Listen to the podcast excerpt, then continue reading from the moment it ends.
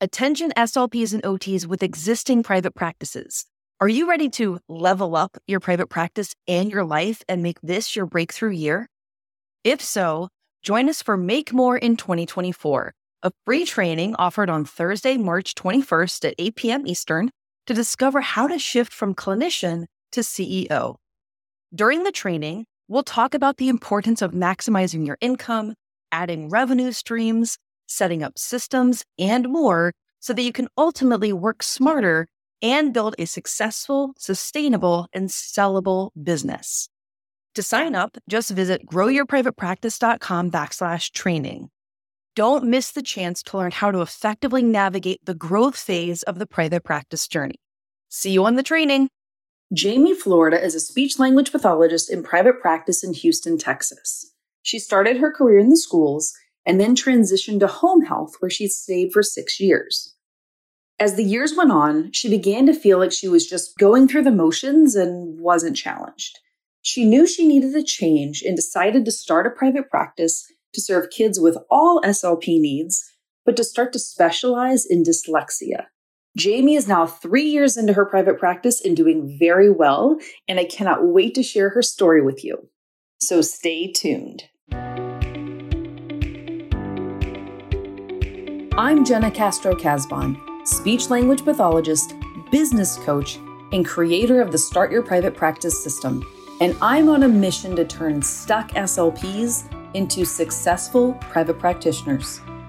If you're tired of dealing with high productivity requirements, high caseload sizes, and low pay, it's time to take control of your professional, personal, and financial life and finally get the freedom, flexibility, and financial abundance that you deserve by working with private clients in your own practice.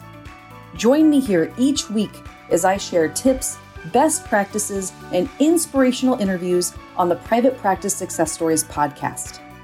If you're a private practitioner or one in the making, you're in the right place, so let's get started.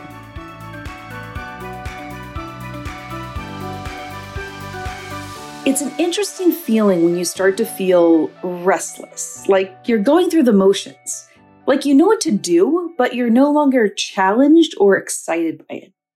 I hear this from so many SLPs, regardless of which setting they're in. After a while, you may still have a passion for the field, but your desire to stay in your current setting may be diminishing, and you might be ready for a change, a challenge, something new. Jamie and I first met back in 2018 when she joined the Start Your Private Practice program. She talks about the program and the Facebook group that we have for our members, the START group, as a valuable resource and community that has helped her along this journey. I'm so glad that she mentioned it because if you're looking for a change and trying something new, like private practice, it's best to be in a community of people who are going through the same things to get support and guidance from. So when Jamie mentions the START group, that's what she's talking about. You can learn more about the Start Your Private Practice program by visiting independentclinician.com. So, as you're listening to the interview, I want you to listen for similarities between Jamie's story and your own, because if she can do it, you can do it too. Before we dive in, can you please share your name, your location, and the name of your private practice? Yes, my name is Jamie Florida. I live in Houston, Texas, not Florida. My practice is Westworks Learning Center. So Jamie and I have gotten to know each other over the past, you know, couple of years really. And so I've really gotten to see your private practice journey really over the last year for the most part. And so, you know, I can't wait to tell people, you know, what you're up to now, but before we tackle that part, can you please share a little bit about your early career as an SLP and what kind of things might lead you to start thinking about private practice? Yeah, I started my CFY in the school district and kind of partially because I just wanted to get my C's and I wasn't really sure where I wanted to go. So I figured, okay, start in the schools. And I didn't love it at the time. So I knew I'm going to get my C's and I'm going to find something else after this. Now that I'm, you know, almost 10 years into the field, I wish I would have had a more open mind at that time. So just something to think about. But, anyways, I moved on from there. Um, I then moved into home health and I worked for a home health company for about six years. And it was never a scary experience for me. I know a lot of people say like don't do home health in your first few years because you're on your own, but I love that independence. So that was a big draw for me. And I really worked for a really great company. They were very supportive of my kind of goals and aspirations as a clinician. I went in very new, but I told them, hey, I want to learn about feeding. And they set me up with OTs and they even hired like a clinical feeding specialist to come in and start developing this feeding program. And I think that's kind of where more entrepreneurial side started to grow because wanting to learn how to do feeding therapy led to the creation of this feeding program at the home health company I was working for. And uh, the cool part was I started as a student in it, led by an OT specialist in feeding and a SLP specialist in feeding. And then over the five to six years that I was working there, we developed a clinical feeding program where we would train SLPs in feeding and everything like that. And by the time I eventually left the company, but by the time I was, you know, in my fifth and sixth year, I was the, the lead, the manager of the clinical feeding program. So I think having the idea to want to do something and then spending the time to learn and invest and grow in it and then create something kind of started my desire to go more out on my own eventually. So I I love that experience and I still have a special place for home health because of the independence and everything you have there. But I did get to a point where I was ready for a change. I wanted to have a new experience. I was very comfortable there and I just wanted to be put in a new environment.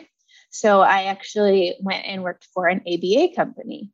And the ABA had ABA, ST, and OT. And it was a collaborative model. And I learned a ton about ABA and even the sensory processing pieces of OT. And then that little clinic was kind of like a mom and pop clinic or a private practice like what I have, but they ended up getting bought out by a larger ABA company.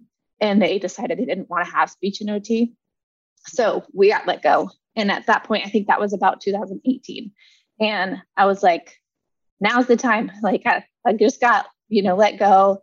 I don't have anything else to lose. Um, my husband has his own business and my dad has his own business. So it, I, I had the support of people in my background being like, you know, you can do this. Like, so that was when I first started the, the START program, but I never had enough confidence. I always was like, well, what if I fail? Or, you know, maybe I should go get an MBA because I don't know anything about business. Like, how am I going to do accounting and all of that kind of stuff?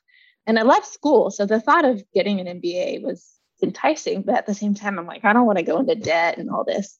And my husband and my dad were both like, we don't have business degrees, you know, you can figure it out. So I, like I said, I never had enough confidence to go out and do it right then. But I did start with one private client I had one little guy that I saw, and I still see him, but he was my first kiddo and started to go work at another person's private practice. So I thought, okay, I'm not ready to do it by myself. I'll go work for somebody else's private practice and just kind of see the ins and outs, the day to days, make sure that it is something that I want to do. And so I did that, and it was a good experience, but I knew that it just wasn't, that wasn't going to be my long term thing. I was like, why am I going to do this for somebody else when I know I can do it myself. But it still took a long time to transition that, like, I know I can do it to like, I know I can do it and I'm going to do it, like putting that action behind it. So eventually it just got to a point where I was like, you know, I don't want to look back in a few years and regret not starting this. So I just, then I went for it. So I'm about, I mean, I guess formally two or three years in from having my first private kiddo, but I like officially formed my LLC and everything like that about a year ago. I love that story, right? I love well, I love lots of things about about your journey, right? One is that like you tried a couple different settings, like you know, schools, home health, and I love what you said about like how you were just ready for a change, right? You had seen how you could learn something, right? Like you you learned the feeding skills, right? That was something you didn't have and you learned how to do it, right? So hopefully somewhere in there you're like, you know, I okay, I don't have these business skills and yes, I could go get an MBA, but it's it's really not necessary, right? And so you could learn, right, new things like, you know, the business skills, you know, and that kind of thing. And you know, I just I, I love how you how you stuck with it, right? And how and the confidence piece, right? That is something I hear all the time where people say like, "Oh, uh, you know, she can do it." but people don't have that feeling that they can do it, right? So at some yeah. point, though, you decided, you know what, Jamie, I can do it, right? So tell everybody what those first, you know, couple of months or, or whatnot was when you decided, okay, I'm going to go for this. There's a lot of different factors in one I say jokingly, but is also very true is so I'm a, I'm a workout junkie and I have the Peloton and all that. And in there, and there are these like motivational speakers while you're working out. And it was like the classes I was doing at the time, it was like everything they said in the class. Yeah, I mean, they were talking about your workout, but I'm like, they're talking to me about starting my practice.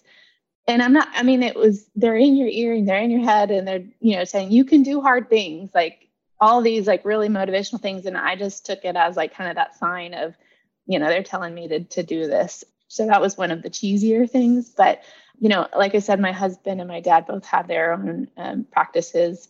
And so I always I grew up with that and then I'm surrounded by it in my adult life now too and just seeing that it was possible and knowing that I had supportive people in my corner was really helpful and also helping me navigate some of the business pieces. I mean, they're not in the speech business, but you still have to have a lot of the same things in place when you have your own business.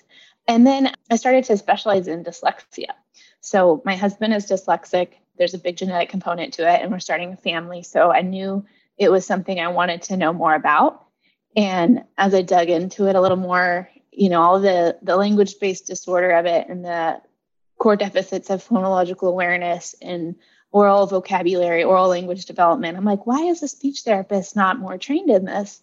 So I, you know, did a lot of research and found out what kind of certifications you needed to do dyslexia intervention. And I started that coursework. I'm actually still doing it because it's up to like 700 clinical hours, but um, I've got through the foundation phases and I'm able to see clients that way. And that was a big spur for me to do it to start my practice too, because I started getting calls once I was finished with the program. They put you in like a referral network, and I was starting to get calls, and I, I was getting so many calls that it was like, I have so many referrals for dyslexia, but I only have so many hours in the day because I was working at a different home health company now which I did intentionally for the flexibility to start my business. But, you know, it got to a point where I had too many referrals and not enough time. And it just was this big push. Okay, you can do this, you know, and having, I think having that specialty really helped. But I still do a combination of dyslexia and speech therapy too. So that was kind of a big push for me to, to really start too. Yeah. Well, it's great to, to have that referral source, right? Like that can totally be a push. So for anyone who's listening who's like, where am I going to get referrals? Like if you've done any like certification programs or those like more advanced CEU courses that are often put on by companies that then you can get on a website and people refer to you that way, right? Or, you know, some of these more in demand programs, like, you know, once pediatricians or parents hear about a certain type of program, they get very interested in having their loved one, you know, receive that program or whatever. Mm-hmm. So it can be a great source of referrals for people. And that's exactly what happened with Jamie. Right. Yeah, I love that. Okay. So tell everyone kind of what your practice looks like like these days, right? Like so what is kind of what do things look like and and tell people because I know a little bit about something special that you did over the summer in terms of uh, a camp. So yeah, tell everybody about what your practice looks like now, and and also about the camp that you ran. Yeah, well, I and I'll share too. When I when I really started my business, I was doing home health basically. I was driving to patients' homes, um, especially after school, because a lot of dyslexia kids are school aged, so they want after school hours and things. So I was still very much in this kind of like home health type of setting, and I actually remember listening to somebody else's podcast. I can't remember which one, but and it was like, you know, when you're building your practice, don't build something that you don't want. And it's not that I didn't want home health because I I did really I do enjoy the flexibility and everything around it, but I didn't want to drive all day every day anymore. Especially when you factor in the time that you're in the car versus productivity and everything. So I sat there and I was like, I'm starting to build a practice that I don't want. Like I didn't want home health, but I wasn't quite ready for the clinic space. And then eventually, you know, once I had enough finances in place and everything like that, it took me probably about six months to feel comfortable to open up a brick and mortar. So I do have a clinic space now. And my clinic space has a sensory gym. I have a rock wall that has been built. I have monkey bars and a therapy swing, trampoline, and a crash pad, and some really fun sensory pieces. And then I have two therapy rooms, and I was supposed to have one storage room, but I had to quickly turn that into another therapy room because, uh, especially over the summer, we had a really big rush and I just had, I needed more space already. So that was really exciting. That happened about April. And then over the summer, I started um, running some summer camps and started with just dyslexia summer camp. And we did it for two weeks. And it was um, a half a day program. We had 10 to 12, seven and eight year olds. And after doing that, I give teachers so much respect because in speech therapy, you're used to, you know, your one on ones. And I was like, 12 seven year olds is a lot. but it was so much fun. Our goal with that was really to let kids with dyslexia have an environment that they can thrive in. They get so much, you know, negativity and stress and pressure at school, you know, especially feeling like I'm the only kiddo in my class that can't read. And they recognize that at such a young age.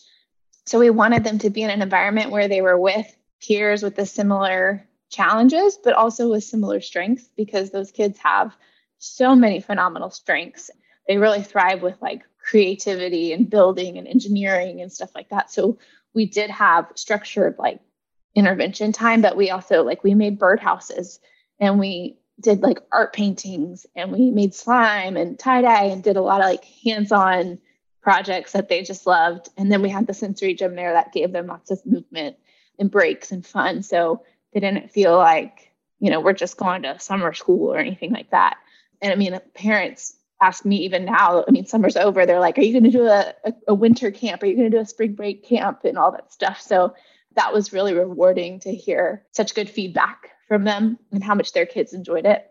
And then I got so many parents wanting a camp that I actually just did a speech therapy camp for a week in August. And I just had so many parents being like, can you do another camp but for speech therapy and things like that?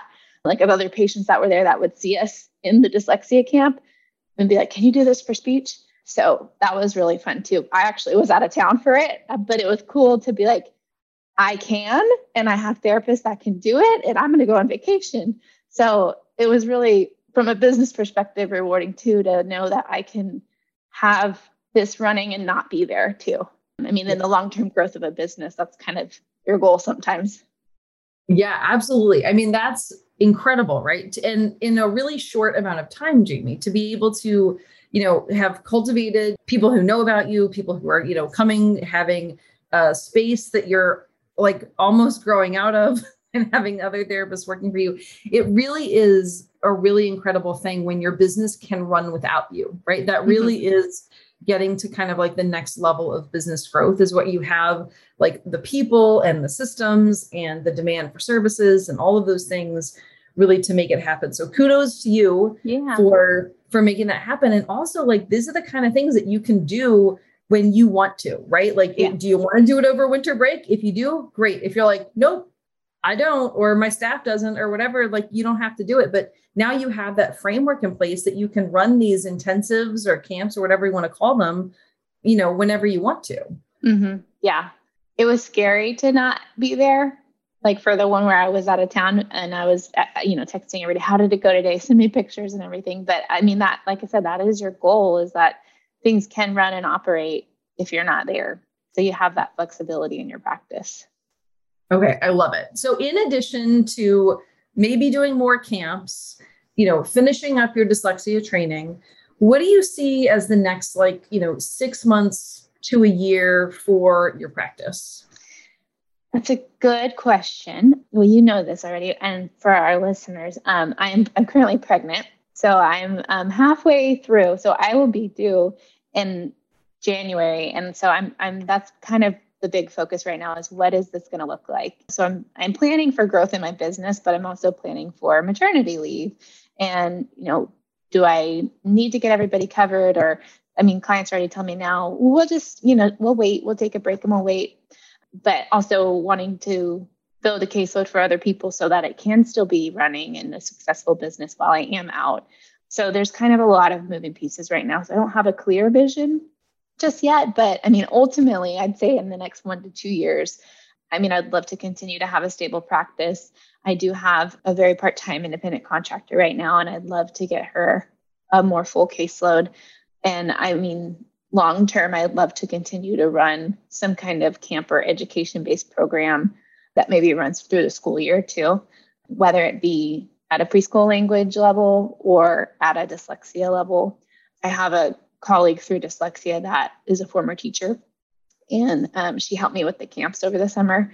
I'd love to kind of we, are in the process now of brainstorming. Like, could we create like a bridge program or something like that, like a K or first grade level program for these struggling readers, so she could bring in the education piece, and then I could bring in the language piece, and then we both have the dyslexia piece in there. So there's kind of a lot of potential goals that we're still working on as far as growing maybe an education type of or preschool to early education type of program in the practice. And then, you know, just continuing to grow through speech therapy and dyslexia therapy. I'm even contemplating having my independent contractor start the dyslexia training too, because we've had such a strong referral source in the community for that.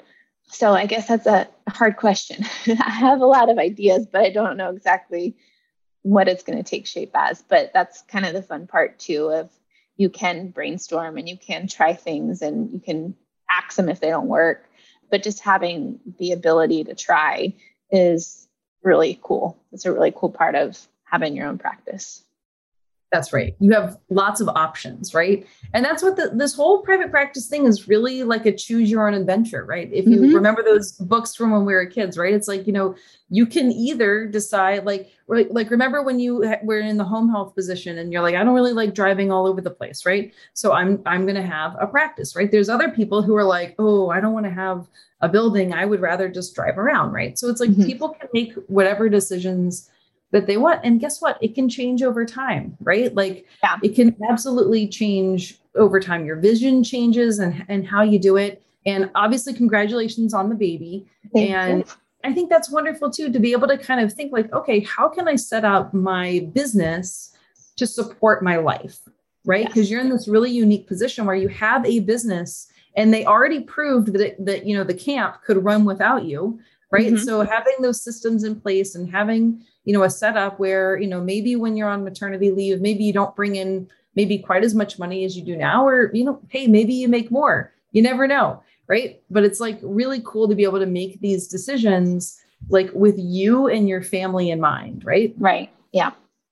Yeah. Having that and this uh, the long-term flexibility for that is really important to me too just knowing you know you know, if my kids love sports or anything like that, you know, knowing I, I have the ability to in the future take off in the afternoons or, you know, go to their games and all that kind of stuff and not have to feel the pressure of, you know, meeting a certain quota or, you know, having to be somewhere till five o'clock. So that definitely, that long term flexibility has always been a big motivator for me too.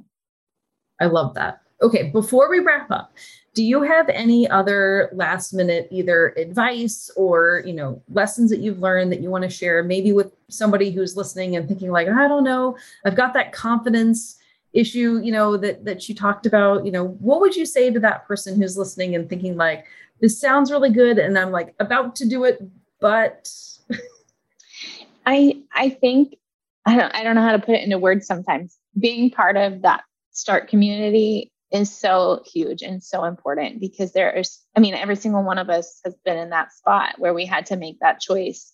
And it's so comforting to be in a community that supports you that way. And there's been quite a few in the Houston area that have, we've got our own little Facebook chat and everything. And we, you know, all ask questions, even just in our littler group of, in our like direct area, you know, we, and we've shared materials and we've referred clients to each other. And it's just an awesome community to be a part of. So I think just taking advantage of that is one thing. And yeah, I mean, I know it's easier said than done, but just going for it. You know, if it fails, fails. I don't mean to say it in such a negative way. If it doesn't go the way you want it to go, there's always something else. You know, it's kind of that saying if if plan A doesn't work, there's 26 or 25 other letters, you know, and I think exactly how you recommend it, like start just start small start where you can start with what you have it doesn't have to look exactly how you want it to on the first day but you have the ability to to grow, but you have to start and you have to give it that chance. So that's my motivational speech. I love it. I love it. Right. Maybe, maybe you know, i love how you were talking to about the Peloton people, right? Giving all that extra boosts of confidence. Like, I totally know I don't do Peloton, but I, I, I listen to like, you know, some different, you know, motivational stuff. And it really like you can apply it to what you want to apply it to. Right. So, so listeners, you know, as you were listening to Jamie and I talk, like, you know, if there were things that she said that you're like, oh my gosh, like I'm just like that too, right? Maybe like maybe you're pregnant or maybe you also like dyslexia or maybe you live in Houston like who knows right it's like really great to be able to think like hey this is someone you just heard me interview someone who wasn't sure if she could do it but look at her you know not that long later having this like growing practice so i am so proud of you jamie and what you've accomplished and i can't wait to see you know what the next year more and more has in store for you thank you Awesome. Thank you for your time and thank you for all this information. Yeah. Thank you for your time and I'll talk to you later. All right. Thanks. Isn't Jamie incredible? I love her energy, her drive, and her commitment to working with a clinical population that she's interested in and inspired by. How cool, too, that she's grown so quickly and is on a path to grow even more during maternity leave and beyond. Jamie touched on something really important, which was confidence issues when she was first starting and whether she had enough confidence. Here's what I've learned about confidence over the years that confidence comes from doing things. You can't just wait around and become more confident. You have to take action and do the thing and build your confidence. How can you expect to become confident about something that you've never done, right? I also love how Jamie's a learner and how she taught herself that if she wants to learn how to do something, she commits to learning it and doing it. I also love how she's a learner and how she's taught herself that if she wants to learn how to do something, she commits to learning it and doing it. Although Jamie has a husband and family members who have their own businesses, none of them run speech therapy private practices. Jamie is one of the private practitioners who came through my program, the Start Your Private Practice program. And no, you don't need an MBA to start a private practice, but you do need to know what to do. And this is exactly what I'll show you. We will open enrollment again soon, and I want to make sure that you are on the waitlist. So head on over to startyourprivatepractice.com backslash waitlist and sign up. When you join the program, you'll get access to the exact same training videos, checklists, worksheets, and the start group for ongoing support, just like Jamie had to help her get to where she is today. So if you're the kind of person who is ready for a change and knows that private practice is the only way to get more freedom, flexibility, and financial abundance in your life, then you need to join this program.